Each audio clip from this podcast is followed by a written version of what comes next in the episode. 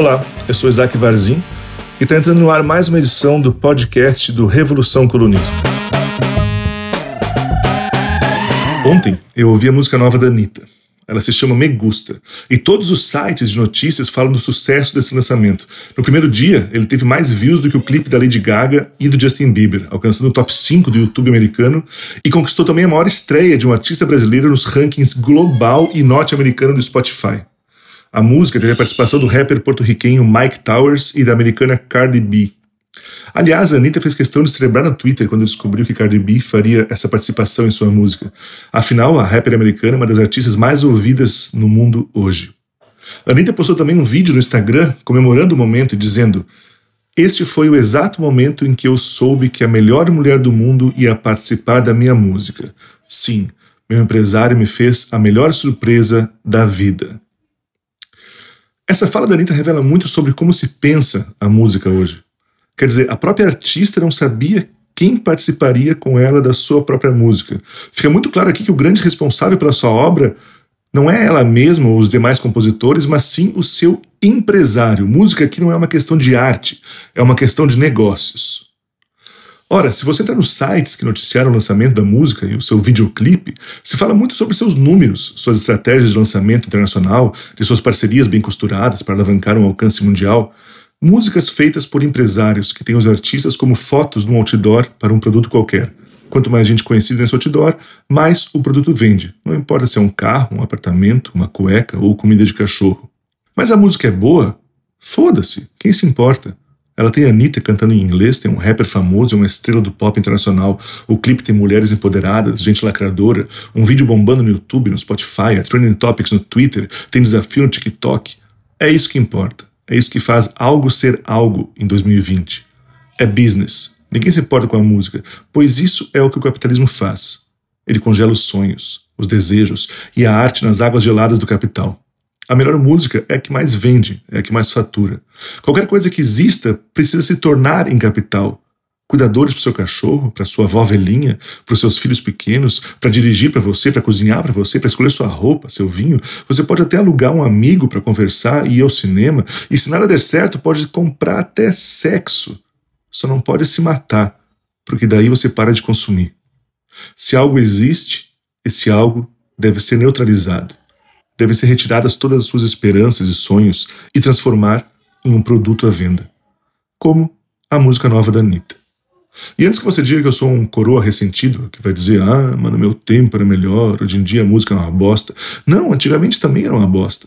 Kurt Cobain se matou porque não aguentou se ver como um produto óbvio de uma geração que queria comprar e consumir como se fosse um refrigerante a imagem de um jovem problemático e drogado se tornou o produto da sua própria crítica. O capital sempre fez a mesma coisa. Hoje, talvez tudo só esteja mais massificado. Ao contrário do que imaginávamos, que a internet nos daria a opção e a possibilidade de escolhermos o que consumir, apesar da indústria, pura ingenuidade. Mas não sejamos injustos. Vamos deixar tudo isso de lado por um tempo e conhecer melhor a música. Como toda música pop que você ouve nas rádios hoje, Me Gusta parece ser exatamente aquilo que deveria ser sem surpresas ou sustos, até porque não cabem surpresas aqui. As vozes, comprimidas, processadas e afinadas até perderem sua alma, se tornam apenas variações de um mesmo tema, irreconhecíveis. Cada vez mais a música pop lembra a world music dos anos 90, que se orgulhava de buscar referências nos quatro cantos do mundo, a música indiana, venezuelana, japonesa, mongol, etíope, todas se encontravam debaixo do guarda-chuva da world music, que nada mais era do que, na verdade, a American world music, a música do mundo, passando pelo filtro americano para ser chamada de sua e vendida como um fetiche exótico, como uma resposta neoliberal para um novo mundo sem divisões, sem muros, sem fronteiras econômicas. Pegava-se samples de mulheres africanas cantando, por exemplo, e colocava-se batidas de música pop americana em cima.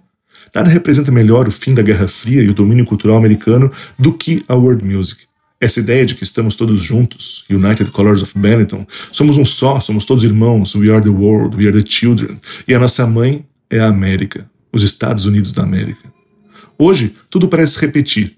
A Anitta disse que o que quer é levar a cultura brasileira para o mundo. Aliás, segundo ela própria, depois dela mesma, só a bossa nova levou a cultura brasileira dessa forma para o mundo. Não que a Anitta tenha obrigação alguma de levar a cultura brasileira para lugar algum, mas já que ela o diz, é importante pensarmos que cultura é essa. A música tem algumas batidas de funk, em BPM baixíssimo, aliás, para encaixar nos beats latinos, algumas referências ao pagodão baiano, mas dizer que isso é cultura brasileira é como comer miojo sabor sushi e dizer que você está no Japão. Funk é cultura brasileira, pagode baiano é cultura brasileira, mas aqui o que existe é fetiche, é produto, é o que vende. E mais do que isso, o que ilude. Esse é o Brasil hoje, gente colorida e feliz cantando em espanhol, me gusta, me gusta, na Bahia. Me parece mais o samba de exaltação da época de Getúlio Vargas, quando o governo encomendava músicas de sambistas famosos para elogiarem o Brasil para os gringos verem. Brasil, meu Brasil brasileiro, mulato insoneiro, vou cantar-te nos meus versos. Um Brasil que não existia, embalado para exportação, para vender para o estrangeiro e esconder nossa verdadeira desgraça. Anitta diz que seu novo álbum será todo em inglês, mas carregado da cultura brasileira. Ora, cultura não é um produto fechado, é uma representação do agora. O que passa disso é folclore cultural. Como falar do agora do Brasil sem falar sobre queimadas, fome, desemprego, neofascismo, violência policial contra negros e pobres e congelamento da democracia? Ah, mas tem gente gorda, LGBT, empoderada e coisa e tal? Sim, tem porque vende e nos cala, nos ilude, nos faz acreditar que ainda é arte, ainda é subversão, enquanto não passa de negócios. Me gusta? A mim não, não como música, apesar de seu mérito como produto do capital.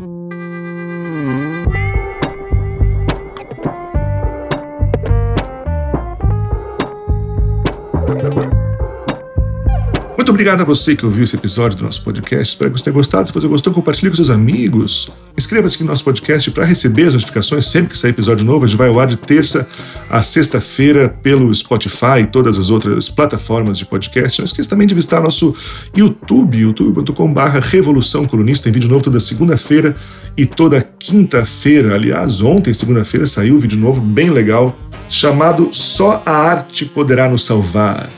É, e fala muito sobre isso que falamos hoje aqui, sobre o papel da arte como um processo é, de transformação da sociedade e do indivíduo também, né? Recomendo que você assista esse episódio, deixe seu comentário lá, eu adoro bater papo a galera, responder os comentários. E se você acompanha os trabalhos, se você curte o trabalho da Revolução Comunista, considere ser um apoiador financeiro desse projeto. Nós temos uma campanha de financiamento coletivo, o link para essa campanha está aqui na descrição desse podcast ou lá no YouTube, você vai achar facinho. Muito obrigado pela sua audiência e nos vemos amanhã.